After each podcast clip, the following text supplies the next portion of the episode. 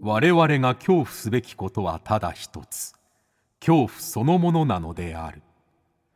この番組は事故物件住みます芸人松原谷氏が恐怖の本質を探求すべく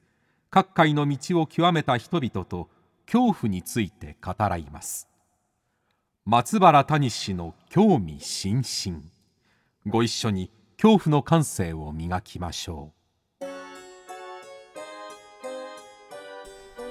こんばんは松原谷志です、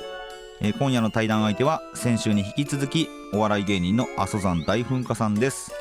えー裁判ウォッチャーとしてもおなじみの阿蘇山さんなんですけれどもねいろんそんな裁判あるんやなっていう話ね聞かせていただきましたけれども今週はですねまあなぜ阿蘇山さんが裁判ウォッチャーに、えーなったのかそのきっかけの裁判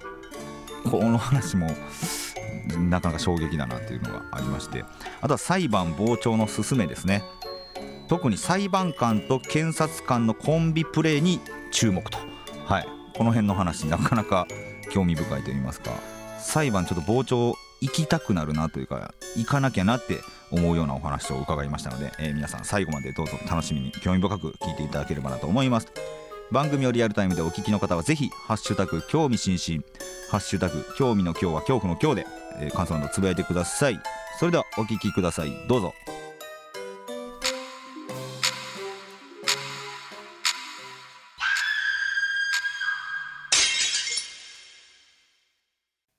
先週に引き続きまして今夜も阿蘇山さんと恐怖について語らいます、えー、阿蘇山大噴火さんよろしくお願いしますどうもよろしくお願いします。はい、えー、先週はですねまあいろんな裁判の話とまあちょっと怖かったですね冤罪の話も怖かったし、うん、なんか未来予知できる人の話も怖かったんですけれども、はい。まあ、そもそもなぜこの阿蘇山さんが裁判を傍聴するようになったかっていう話を伺いたいんですけど、はい。まあそのそもそもなんていうんですかねごじご自身の幼少期ってどんな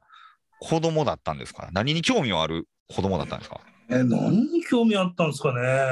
なんか引っ越しばっかり繰り返してたんですよ。父親が警察官で、あお父さん警察官なんですね。はい。なんかこう転勤転勤なんですよね。やっぱり年度末になると、ああそうなんだ警察官だと。はいはいはそうするとなんかこう友達があんまりこうできてもこうリセットされる虚しさみたいのは感じたりとかああそうか。っていう感じかな。その小さい頃はどちらにどの県にいたんですかえっ、と山形県内を転々として。山形県内なんですね。はい。ええ山形県のどどのあたりになるんでしょうかね、その山が、えなんか4つに分かれてるじゃないですか、山形って。おお詳しい。はい、いや、この間行ったんで。出身は米沢なんですけどもはい米沢と山形市とかですかね、はいはいはい。多くいたのはあの地域ってはい、すごい、あの、あれが多いじゃないですか、ミイラだったりとか、修験道だったりとか。えっとねそれもうちょっと北の方で羽黒山のことかなあ、そうですね。あ、そっち側とはやっぱちょっと文化が違うにな感じになるんですかうん文化というかもうちょっとこう山奥なんですよねやっぱりあれはあはは。あんまりこうななんていうの人が住んでないまでは言わないですけど結構やっぱり人里離れたところのイメージそうですかそうねか、米沢とかだと南側になるから、そうですねなんかね、あの、鶴岡とか坂、酒え酒田高田ですねの方になるとなんか、ね、おじいちゃんが結構、えー霊感持ってたりみたいな人が、僕が聞いた話では多かったりするんですけども、ええそうなのいはや、い父親の実家が酒田なのではい。本籍地も酒田のままにしてあるんですけあ、ど、坂田の方なんです。はい。えそんな話聞いたことないな。うちのおじいちゃんがなんか古物、古物古いもはい。のを集めるのが大好きで、はいはいはで、なんか地元でもすごい有名になって、麻生さんこれいるみたいな、なんかすごいい。集まってくるんですかものが集まってきて、はい。これ幼稚園の時だったかな。あの、カゴってあるじゃないですか。かお姫様が乗るカゴあ、。かごね、あの、はいはいはいはい。エッサホイ、おっさんエサホのイさん母親のはい。カゴ。はい。阿蘇さん、カゴいるって 誰かから来て、はいい、や、こんなのうちに置けないよ、そんな豪邸じゃないんだからって断ったら、はい。それ国宝になってて、すげえ。だから国宝直前のやつがうちに回ってくるくらい古物がいっぱいあったんです よ。急に思い出した。すごい。なんかい、いますよね。なんか、地方に行くと、やたらいろんな剥製とか集めてる人おるなとか、いろんなあー古物。なんか鎧とか集めてたりとか、うわ、それこそ本当に呪物じゃないですけど、なんか念がこもってそうですけどえね。ーそうそう気持ち悪かったやっぱり武者の鎧ですよね。そうそ なんかそんなおじいちゃんの、まあ、集めてるものもありつつ、う、はなんい、か怖い不思議な体験とかはなかったですか、小さい頃は。えーっとねなんかあなたの知らない世界だったじゃないですかはい。あれがすごい好きでうんうん、ああ、そうなんですね。はい。であれ確かに昼間の放送だったはずなんですよねなん昼か間だったはずです。はい。でうち父親が結構新しいもの好きっていうこともあってはい。ビデオデッキ結構早めに来てたんですよほうほう小学校の時にあったから40年以上前ほうほうにもうちにあって、であなたの知らない世界を録画して帰ってきて友達と見るとかへえあら、怖いものは好きだったんですね、じゃあ。そうですねいやどうなんだろうあんま今も好きではないですけどあれあの世界観が好きだったのかもしれはなあいですね、はあはあはあ。であなたの知らない世界を見るようになってから俺無遊病になっちゃって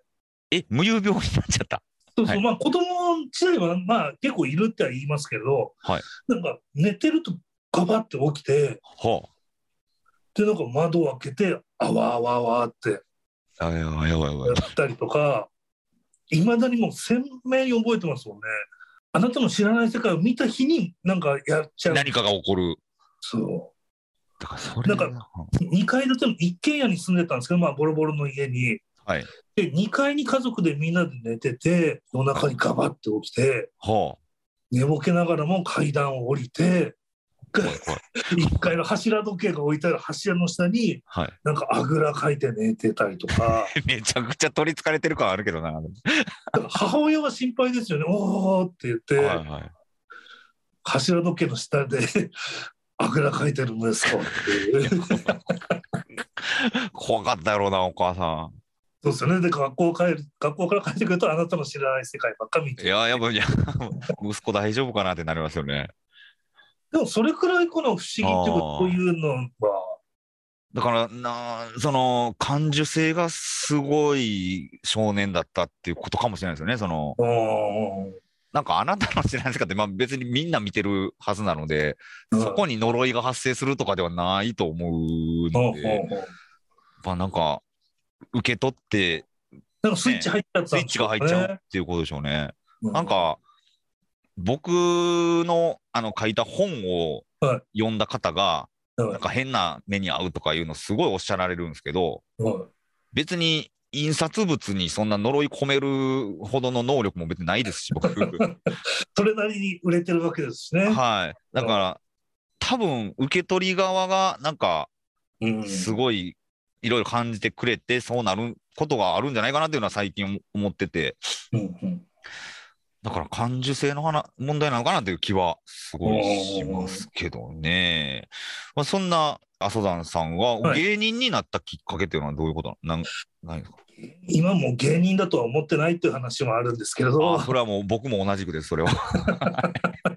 本当に何を芸人と捉えるかによりますけど一応、大川工業という事務所にはおりまして、はいえっと何年だ97年かなにオーディション面接を受けに行ったんですね。はいはい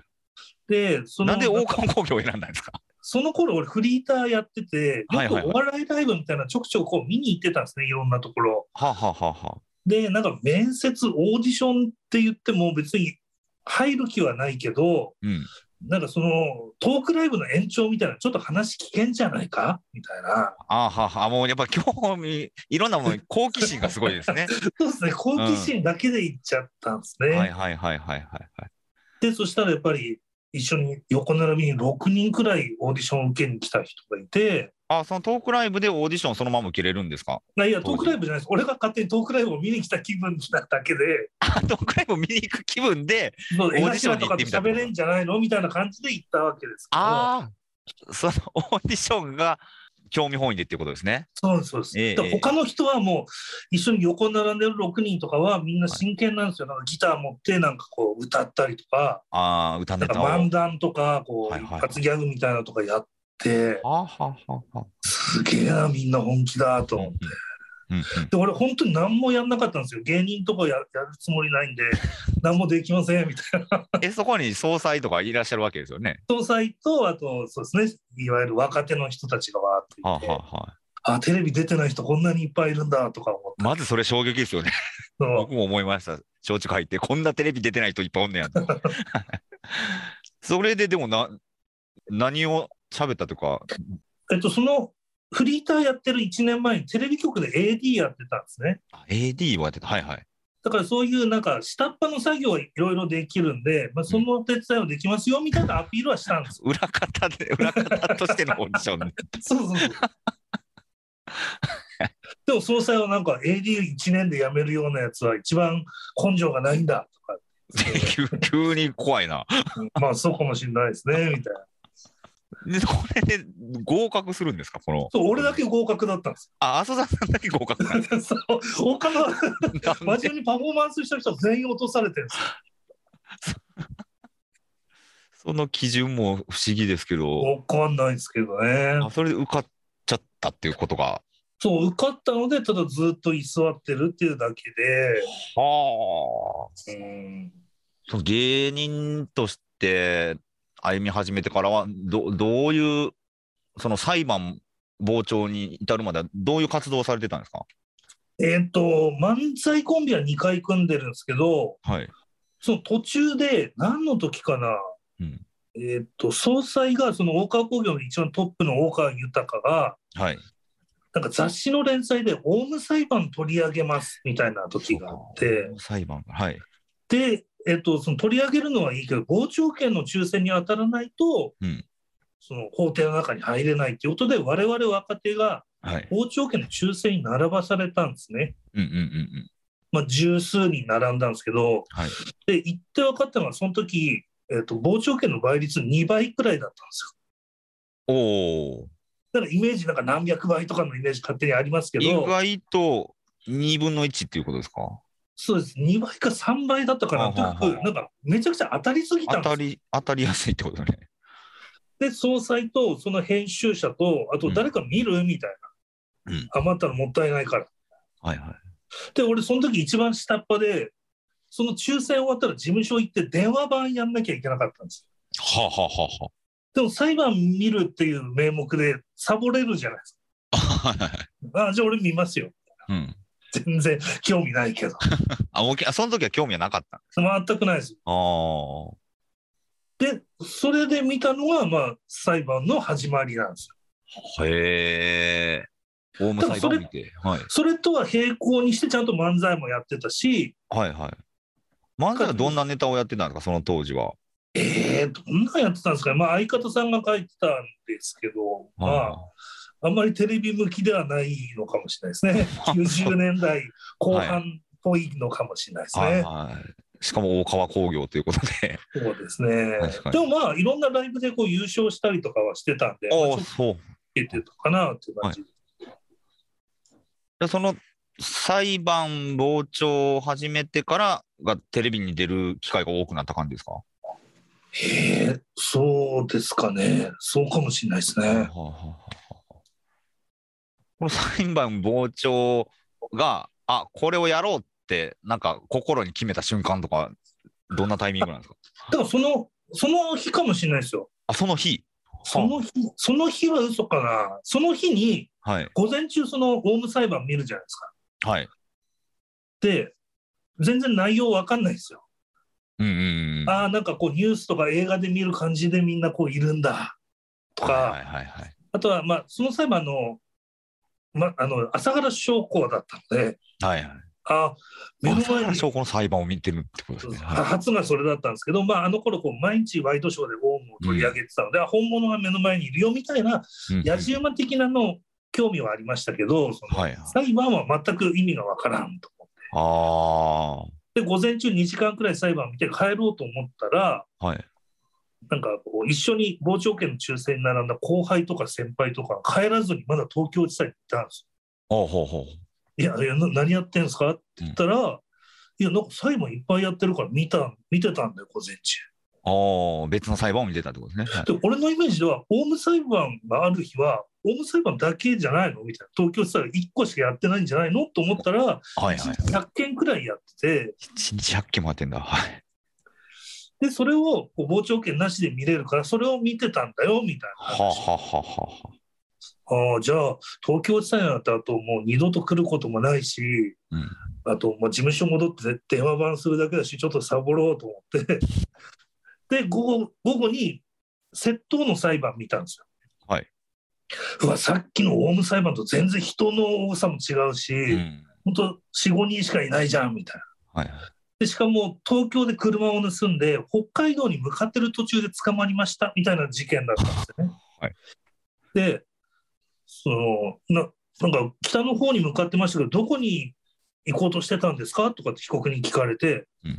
あの石原裕次郎の弟なので、うん石原裕次郎記念館に挨拶に行こうと思ってましたって言ってるんですよ。え石原慎太郎の弟が裕次郎じゃないですか。はい、そう ですね。裕次郎の弟はあんま聞いたことないじゃん聞いたことないですね。いらっしゃるのかなちょっとわかんないですけど。でも法廷にいらっしゃるのね本人が言ってるからはい。石原裕次郎の弟なんだっていうことで裁判が進んでいくんです進んでいくんですかそれ確かめないんですかはい確かめないんですよ石原裕次郎ありきのあの弟ありきですみんな一回信じて話進んでいくんですね。そうはいはい。 え何これオウム裁判と全然違うじゃんと思ってで今度逆に警察官の質問になって、はい、ろいろ聞いてる間にですねあなた前回うん石原裕次郎の家に空き巣に入ってますよねやばいやつや。はい裕次郎マニアだったんですよ裕次郎マニアなんだ。はあはで、これもう、またこんなことやるんじゃないですかみたいな、すいませんとかってずっと謝ってて、あ。ああ、で確か裁に。判始まってもう50分、40分が50分くらい経ったところで、今度、裁判官の質問になったんですね。はい。で、裁判官が、あなた、石原裕次郎の弟じゃな いよね。いや、ここまで引っ張って突っ込むのと思って。だってそんなの、だから戸籍とか見れば多分引っ張ってわかりますよねじゃないのって思うんですけど。はい。いや、これ、やっぱちょっと面白いなと思って、はあは本当に漫才とかでこうお笑いライブ出た後にこういうの喋ると、やっぱウケるなと思って、うんうんうん。で、たまに面白いのもあるので、こう、膨張して、面白いの拾ってこうかなみたいなるほど、そこで、その日にっていうことですね、でも本当な。に。そ石原裕次郎マニアに出会ったから、ううんここが結構なターニングポイントかもしれないですね、この。そうですね、裕次郎に会ってなかったら、裕次郎じゃない 裕次郎じゃないし、し、裕次郎の弟でもないけど、うんこの人に会ってなかったら、それがなかったかもしれないということですね、今がなかったから。ね。はあ、そういうから始まったんですね、裁判傍聴が。もうえ、これ裁判傍聴してて、うんなんか、えもう、見なければよかったなとか、行かなければよかったな、みたいな裁判とかってありますかうわーそんなんいっぱいありますよいっぱいあるんですかだって知りたくないことだらけですよ。知りたくないことだら け。はいはいあそんな事件起きてたんだとか、はいはいはだって何月何日とかって言うじゃないですか、い。はい。東京都何何区とかって言われると、はい。あれ、俺、その日、近くにいたなとか思うと、なんか、ああって思ったりしますよ。ああ、でもまあ、そうっすよね。なんかわ、そうやな。それが、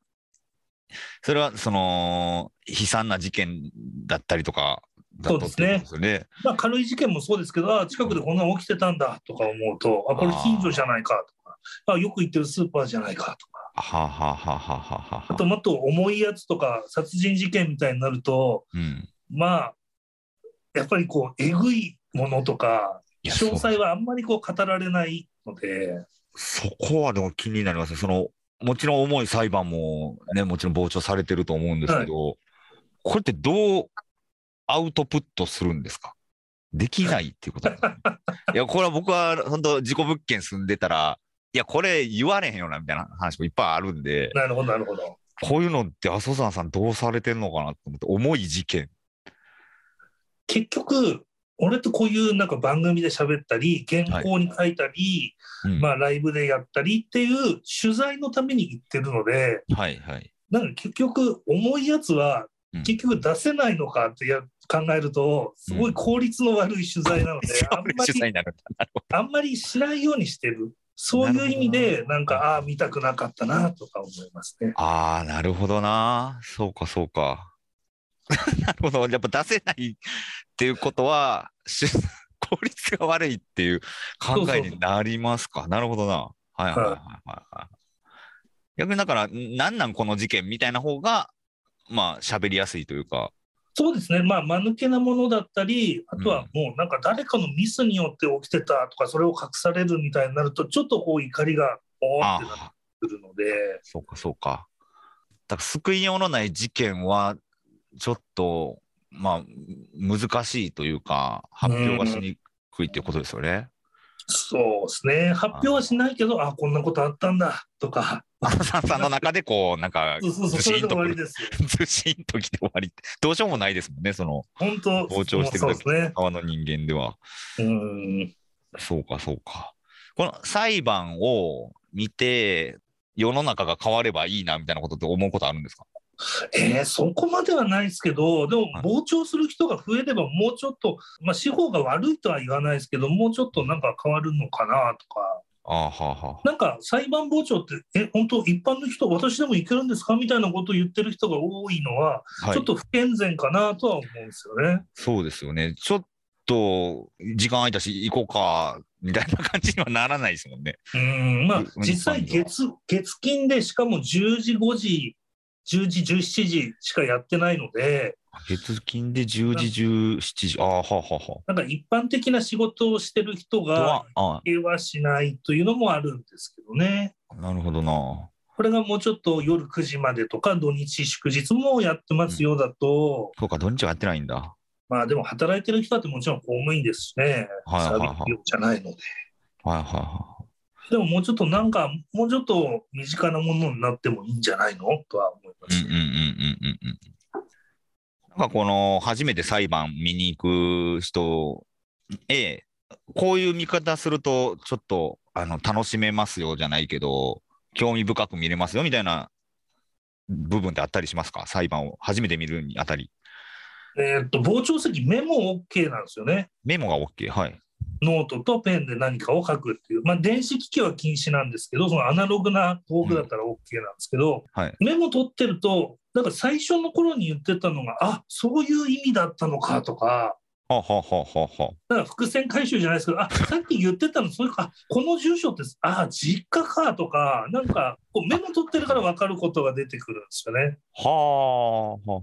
ああこれ言ってたの奥さんなのかとか、あ彼女なのかとそうかか、後から分かってくるんだはあはあはあこんなになんか順序立てて分かりやすく説明してくれないの。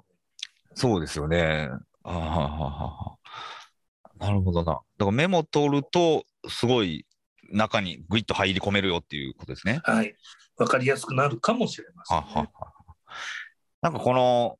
えっと裁判官がいて、はえーまあ、被告人がいてうん、で、弁護士、弁護人はいと検察官がいるわけじゃないですか。それぞれの見見方というか、どういうふうに見たらいいかみたいなのとかありますかこの裁判官はここを注目しようとか、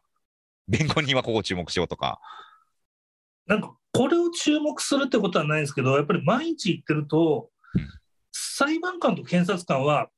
毎日同じというか、あ、そうなんですね。なんていうんですかね、そのまあ、部署っていうのな、第1部、第2部、第3部みたいなのあって、その裁判が決まってるんですはいよ。で、はい。検察官も決まってるんですよ。はいはいはこの組み合わせ、ちょっとやり取りとして面白いんだよな、この法廷っていうのも、もう前もって情報として、知識としてあるんですよ。い。 なるほどな。やっぱこのツートップは相性ええなみたいな、なんかこのここの相性すごいなとかっていうところに、被告人と弁護人は毎回違うんですよ。なるほど。はあ、はあはあはあはあはあ。次のゲストどうぞみたいな感じのイメージ。で次の事件、次の被告人っていう。でも裁判官と警察官はもうレギュラーと本当裏回しじゃないけどなああの、MC とその準そう MC みたいなそうなんですよ。 はあ裁判官がものすごい喋る人だと、検察官がなんかいい質問残しとくみたいなところあって、チームプレーあそれは分かってるなみたいな。あそんな見方ができるんだ だからそれを知らずに弁護士がなんか、ああ、ちょっとその質問、絶対裁判官聞くのになとか、今言わんでええでっていう、そうそうそうそうそう、その変な言い方ですけど、そのバラエティの、あのーなんなんていうか、トークバラエティの構図を見てるみたいなうん、感じなんですね。ああ、なるほどな。あそうでやもってそういう見方をすると、でもお面白いっていうか、やっぱり、うんあちゃんとなんか、うん、起承転結があるなとかって思ったりしますけどね。ああ、なるほどな。それはちょっと面白いな。確かにそういう見方をすると。はああ。とはなんか実名報道されたやつうん。を見に行くと、あそういうことだったのかみたいなのは、はあ、はあはあはあ、後で知れたりとかありますね。その面白さもあるので。あれって、あの、入り口に今日こんな裁判ありますよみたいなのが載ってるんですよね。はい、えっと、裁判所後半改定予定表っていうんですけれど、大阪地裁だと、なんだろう、小冊子になって、20枚くらいの小冊子になってるのかな、1日。はいはいはいはい。大阪地裁だと、そうですね、日本で2番目に裁判の数多いので、ああ、そう玄関に置いてあって、その、はそれを見て、どの法廷で何時にやってるかっていうのをチェックするんですけど、うんうん。まあ、当然、被告人の名前出てるので、自分のスマホで検索すれば、ああの事件の被告人かとか。ああ、なるほどなるほど。そうか。この大阪地裁と東京地裁で、やっぱ裁判のなん質っていうのはおかしいですけど、なんか違うなって違いとかってあありますか裁判官も検察官も国家公務員なので、はい。それ大阪にいた人が東京に来ることもあって逆もしかりあで他の、まあ、日本中に今1000か所くらい裁判所ってありますからあ。ねいろんなところにそなに転勤してるので大阪だから何ってないはずなんですけどあるんだ。はい。 ななんですかなんかボケとツッコミが確立してるんですよやっぱりえ、ちょっとどういうことですかその 裁判官と検察官にですか被告人と裁判官なのかな被告人と裁判官にボケとツッコミが成立してる。ほそうなんか判決言った後の俺が実際見たのはうはい。なんか大麻だったか覚醒剤だったかで、なんかうん、判決を言ったんですね、懲役2年6ヶ月、執行猶予3年とか。はいはい。で、こういう理由でその判決にしました。うん。で、裁判官が分かりましたかって言ったら、被告人が、はい、分かりました。えっと、執行猶予2年でしたっけちゃうかな、ちゃうか、いや、そんな、そんな名古屋からもいいうん、ちゃうかな、3年や3年。えーといやいや人生を左右する瞬間じゃないですか。判決言い終わった後だから、まあ、緩いのかもしれないですね。ちゃうがな言ってね。まあ、ずっとピリピリもできない、まあまあね、でもしんどいのかなっていうのもあるのかもしれないですね。うんああーあと、なんか大阪地裁面白かったのが、なんか被告人が男の人で、奥さんが法廷にいたんですよ、法廷というか傍聴席に。はいはい。で、なんか結構高齢の方で70歳くらいの夫婦だったんですけど、被告人がなんかあんまり事件のことを忘れてるというか、はっきり覚えてないみはいはいはたいい。で、事件以外のなんかプライベートな話もちょっと忘れてることが多い。はいはいはで、質問しても、あれなんだっけな、あれなんやっけな、みたいなことを言って、い。うん傍聴席にいる奥さんが、はい、あなんとか、なんとか、なんとか。いやそんなん言っていいんですかそれえ、だ、だ、ダメですよ。ダメですよね死後禁止なので、はいなんとかとかって奥さんが言うと、はい裁判官は最初、あ、あの、傍聴席静かにしてくださいね。死後禁止ですから。はい。で、最初注意してたんですよ。で、また弁護士が質問すると、被告人、あれ何やったっけなそう、また奥さんが、あれは息子のやつや、息子の。ほらーって裁判官、ほら、また喋ったまた喋った。なんかもう、なんかコントっぽいですよね。ああ、それ聞いたらコントっぽいな。注意の仕方とかも、ほらーまた喋ったでもそれが作られたもんじゃなくて、もう、ノンフィクションというか、はいリアルに今そこで起きてることやから、でもそれはその裁判官の素質ですよね。裁判官の素質。うん確かにそれを面白い空気にするか、 あの、あかん空気にするかは、あれですね、MC、メイン MC のうん、なさんじか加減ですもんね。警察官が乗りツッコミしてんのもなんか見たんだよな。あれ警察官が乗り突っ込みする。ここ神戸地裁だったかな。コンビニ強盗で手袋してたんですよ、被告人が。いや、もう事件はひどいんですけどね、コンビニ強盗で。はい。手袋して、なんかこう刃物出してお金を脅したみたいな、させようとしたみたいな事件で、はい。なんだっけな、検察官が、な何のために手袋してたんですかみたいうん。な。あれやね、みたいな。ちょっと指紋 やね。だから指紋が、なんかどこにつかないようにしてたんですかはあ、はあはあ、いやー、それやっぱり指や ね。そうそうそう、指って、だから指紋やから、そりゃそうやろ。だから、そうそうそうとか、なんかあんまり東京では聞かない。いや確かに、そこもちょっと漫才の台本っぽいですもんね。うん。なるほどな。やっぱ、もういろんな裁判があるんですね。そうですね。はい。じゃあすみません。最後に、ズバリ、阿蘇山大噴火さんにとって、最も怖いもの、まあ裁判に限らずですけれども、恐れるもの、阿蘇山さんにとって、これは一体何でしょうかね。なんだろう。傍聴券の抽選外れ続けることが、抽選なんですけ抽選だからしょうがないんですけど、あれ、もう5回連続外れてるぞってなると、なんか怖いものを感じますよね。ど、それは自分の仕事的にということですよね。仕事的にもありますし確率的にもありますよね。ああ、そんな外れ続けることあるんですね。てか、そんなにやっぱ、抽選の裁判で多いんですか東京はやっぱり日本で一番多いってこともあって、まああ毎日のように抽選をやってて、あ、はい。まあ、見たいものだけを並んでるんですけどええやっぱりこんなに立て続けにとかって思うと怖くなりますよね。 が怖いってことですね。一回だけ傍聴券の枚数にうんプラス3人だけ多い希望者が並んだっていう抽選があって、はいこれに外れたこともありますからね。うわあ、そのプラス3に入っちゃったってことなんですね。 そうですね、逆に運がいいんじゃないかって話、いやまあ、その分、他の別の裁判を見れたからよかったのかもしれないですし。そうですね、そうです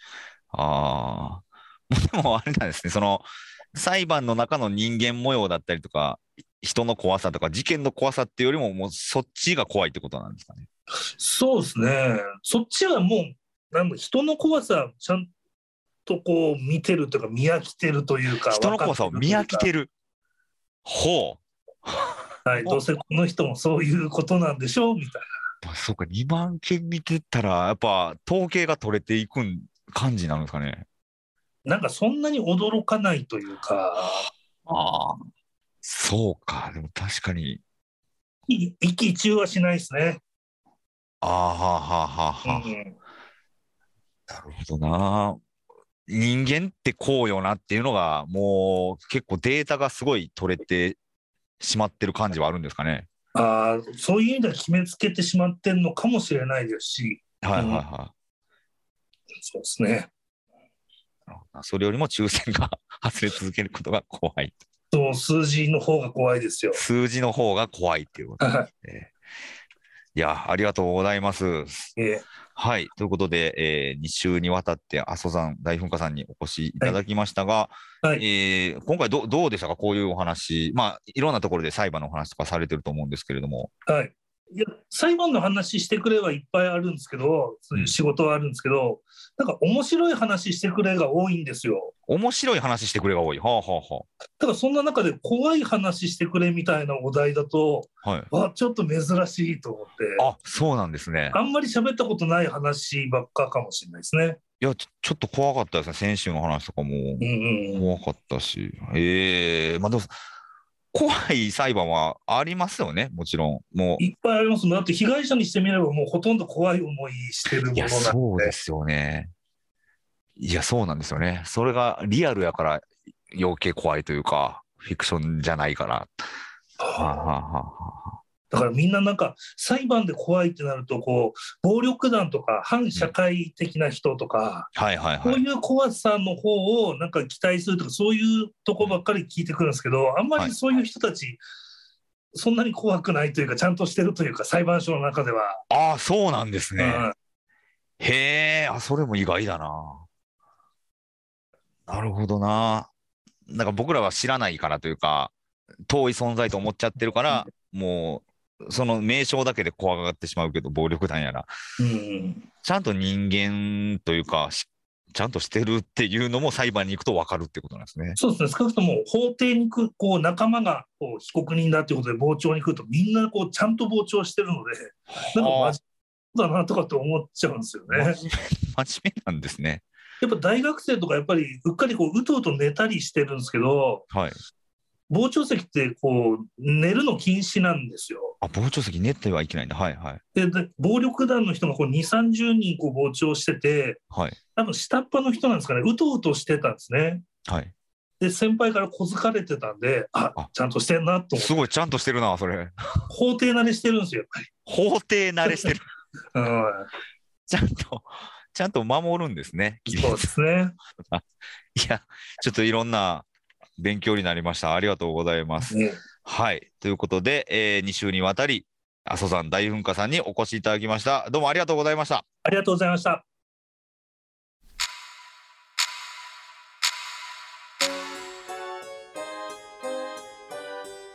はいいかがでしたでしょうか人の怖さを見飽きたというのはもうちょっとこれ阿蘇山さんしか言えない言葉なんじゃないかなと、えー思いましたね、えーあとね重い事件まあもちろんその話人に話せるような話以外の裁判なんてたくさんあるわけで重い事件は人には言えないアウトプットできないっていうのもじゃあその分阿蘇山さんの中にずっと溜まっていってんだなっていうのもなんかちょっとね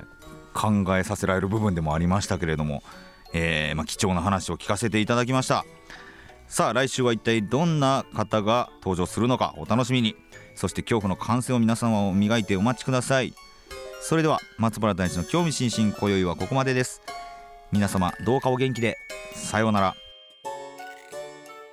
君は石原裕次郎の弟ではないよね